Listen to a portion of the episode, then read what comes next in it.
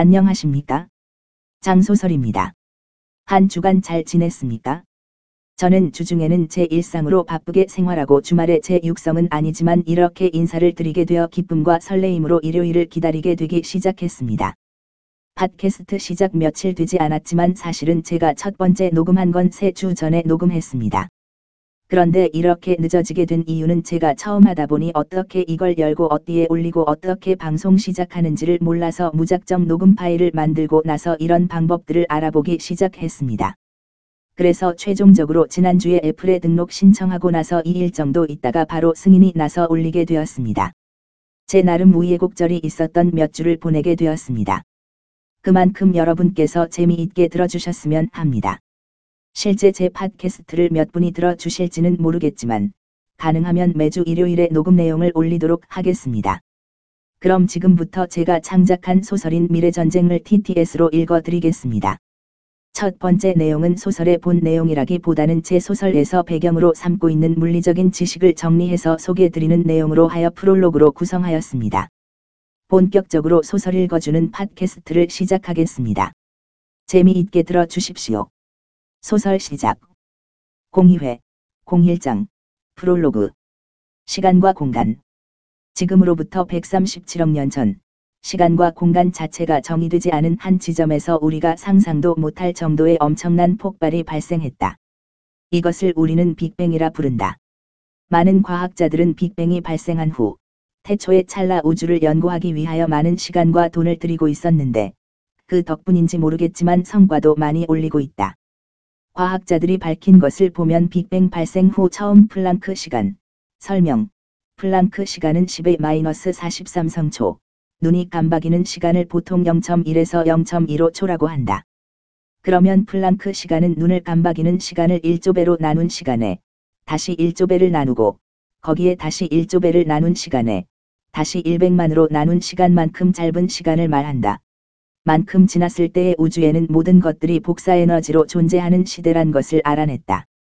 그리고 그때의 우주 온도는 플랑크 온도였는데, 이 플랑크 온도는 1.41679 곱하기 10의 32승 K도, 설명, 1조도의 온도를 1조배 하고 나서, 거기에다 다시 1억 배 한 온도, 온도의 단위는 켈빈, 로서 일반 사람은 상상할 수 없는 온도이다.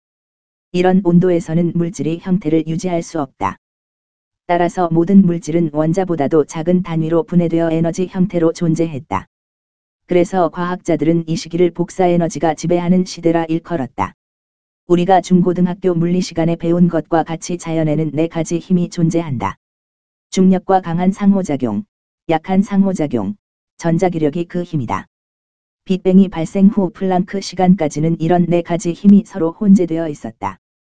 그래서 이 시기를 대통일장 시대라고도 불렸다. 대통일장 시대를 거친 후 플랑크 시간이 지나고 나서 네 가지 힘 중에 중력이 분리됨으로써 대통일장 시대가 깨졌다. 이렇게 분리된 중력은 나중에 우주의 시간과 공간을 결정하는 중요한 요소가 된다. 하지만 아직까지 우주의 크기는 원자를 구성하는 양성자보다도 작았기 때문에 공간이라고 말하기도 뭐했다. 플랑크 시간이 지나고 나서 10의 마이너스 35초까지 시간이 흘렸을 때 우주는 급급하게 팽창하는 시기를 맞이한다. 이렇게 우주가 갑자기 급팽창했다는 이론을 인플레이션 이론이라 한다. 이때부터 팽창하기 시작한 우주는 지금까지 계속 팽창하고 있다. 지금은 밤하늘의 별들이 초롱초롱 빛나고 있지만 앞으로 몇 억 년 후에 하늘에서 볼 수 있는 별이 몇 개 없을 것이다. 그 이유는 우주가 팽창하기 때문에 별들 간의 사이가 멀어져서 우리 시야에서도 사라지기 때문이다. 그리고 이 시점의 우주 온도는 1.41679 곱하기 10의 27성 K도로서 플랑크 시간대의 온도에 비해 1억 10의 8성 배나 식었다. 이렇게 온도가 내려갔다는 말은 그만큼 에너지를 받은 뭔가가 있다는 말이다. 그래서 이 시기에 엄청나게 많은 쿼크와 반쿼크, 렙톤과 발렙톤이 생성하게 된다. 설명 쿼크와 렙톤은 현재 기술로 밝힌 물질을 구성하고 있는 최소 단위의 기본 입자이다. 양성자와 중성자를 구성하는 것이 쿼크이고 전자는 렙톤 중의 하나이다. 쿼크에 대칭되는 반입자가 반쿼크이고 렙톤에 대칭되는 반입자가 발렙톤이다. 이들 둘은 반입자적인 성격을 띠고 있다. 그래서 이들이 서로 만나면 강한 빛을 발산하며 상쇄되어 사라진다. 다행인 것은 쿼크가 반 쿼크보다도 10억 개당 한 개가 더 많았고 렙톤도 발렙톤보다도 10억 개당 한 개가 더 많았기 때문에 이들이 만나서 상쇄되고 남은 쿼크와 렙톤들이 지금의 우주를 생성한 것이다. 하지만 이렇게 생성된 물질은 우주 전체의 4%에 지나지 않는다. 시간이 지나면서 우주의 온도는 계속해서 내려갔고, 온도가 내려감으로써 발생한 에너지를 받은 쿼크와 렙톤들은 서로 결합해서 양성자와 중성자 등을 생성시켰다. 이런 양성자와 중성자, 전자 등은 우주를 구성하는 수소와 헬륨을 생성시켰다. 그러면서 우주는 물질이 지배하는 시대가 되었다. 이런 물질은 서로 간의 인력으로 뭉쳐져서 항성 또는 행성, 초신성 등으로 생성했다가 초신성과 같은 무거운 항성은 스스로 폭발을 한다. 폭발 잔해는 다시 뭉쳐져서 행성이나 항성, 초신성 등을 생성했다가 폭발하는 과정을 반복한다. 이런 반복을 거치면서 더욱 더 무거운 고 새로운 원자들이 생성되었는데, 현재 밝혀낸 것으로는 이런 원자들이 약 100여 개 이상이 존재한다. 설명. 인공적인 원자와 자연적인 원자로 구분할 수 있지만 여기서는 그렇게 자세히 구분하지는 않음. 이런 물질들이 우주를 형성해서 사방으로 팽창함으로써 공간이라는 개념이 생겨나게 된다. 빅뱅이 발생하고 나서 은하와 은하는 초당 약 71km의 속도로 멀어지고 있다. 그리고 저 하늘에서 끊임없이 우리에게 무한한 에너지를 공급해 주는 태양은 8개의 행성. 설명. 2006년 명왕성을 외소 행성으로 분류. 을 이끌고 우리 은하를 중심으로 초당 220km의 속도로 공전하고 있다.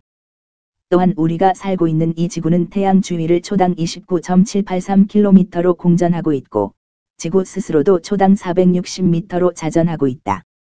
그렇기 때문에 내가 집에서 문을 잠그고 가만히 앉아서 TV를 시청하고 있다 하더라고 초당 321.243km주로 이동하고 있다. 우주 공간에 물체가 존재함으로써 물체의 질량에 의해 중력이 발생하게 된다. 그리고 물체 중력은 그것이 미치는 영역에 따라서 공간의 밀도를 변화시킨다. 이런 밀도는 초창기에 균일했던 시간과 공간 상의 우주 공간을 울퉁불퉁하게 만들었다. 우주 공간에 물체가 존재하고 그 물체가 움직임으로써 생겨난 또 하나의 산물이 시간이다. 어떤 물체가 여기서 저기까지 얼마 만에 움직였나를 나타내기 위해서는 시간이라는 단위가 필요하다. 역설적으로 말하면 정지된 공간에서는 시간이란 개념이 없다. 따라서 빅뱅에 의해서 우주가 생성되고 물질이 만들어져서 그 물질이 움직임으로써 시간이란 단위가 발생한 것이다. 물체의 움직임의 산물로 발생한 시간은 물체가 움직이는 공간의 밀도와 움직이는 속도에 따라서 다르게 적용한다. 그래서 시간은 움직이기 싫어하는 게으른 사람보다 활발하게 활동하는 사람에게 더 작게 적용된다. 그래서 활동적인 사람이 상대적으로 더 점다. 하지만 이렇게 적용되는 시간의 차이는 사람이 분간하기 힘들 정도로 작아서 측정기로 재지 않는 한 일반 사람들은 느끼지 못한다. 그리고 고지대에 사는 사람과 저지대에 사는 사람 간에도 중력의 밀도 차와 움직이는 차. 설명. 지구 자전 때문에 지대에 따라 움직임의 차가 생김. 그 예로 인공위성에서 측정한 시간과 지상에서 측정한 시간 차가 생기기 때문에 일정 시간마다 시간을 맞춰주는 메커니즘이 GPS 서비스를 해주는 인공위성에 포함되어 있음. 로 적용받는 시간이 다르다. 따라서 엄밀하게 말하면 우리는 우리가 알지 못하는 사이에 시간 여행을 하고 있는 것이다. 그리고 지구상에서의 우리의 수명은 70년에서 길게는 100년 안팎이다. 만약에 더 빠르게 공전하는 행성이나 중력이 아주 강한 행성에 살고 있다면 우리의 수명이 천년 또는 만년도 될 수 있을 것이다. 소설 끝. 지금까지 들어주셔서 감사합니다. 다음 회부터는 본격적인 소설의 주 내용을 들려드리겠습니다. 그럼 행복한 한 주가 되시길 바랍니다. 장소설이었습니다.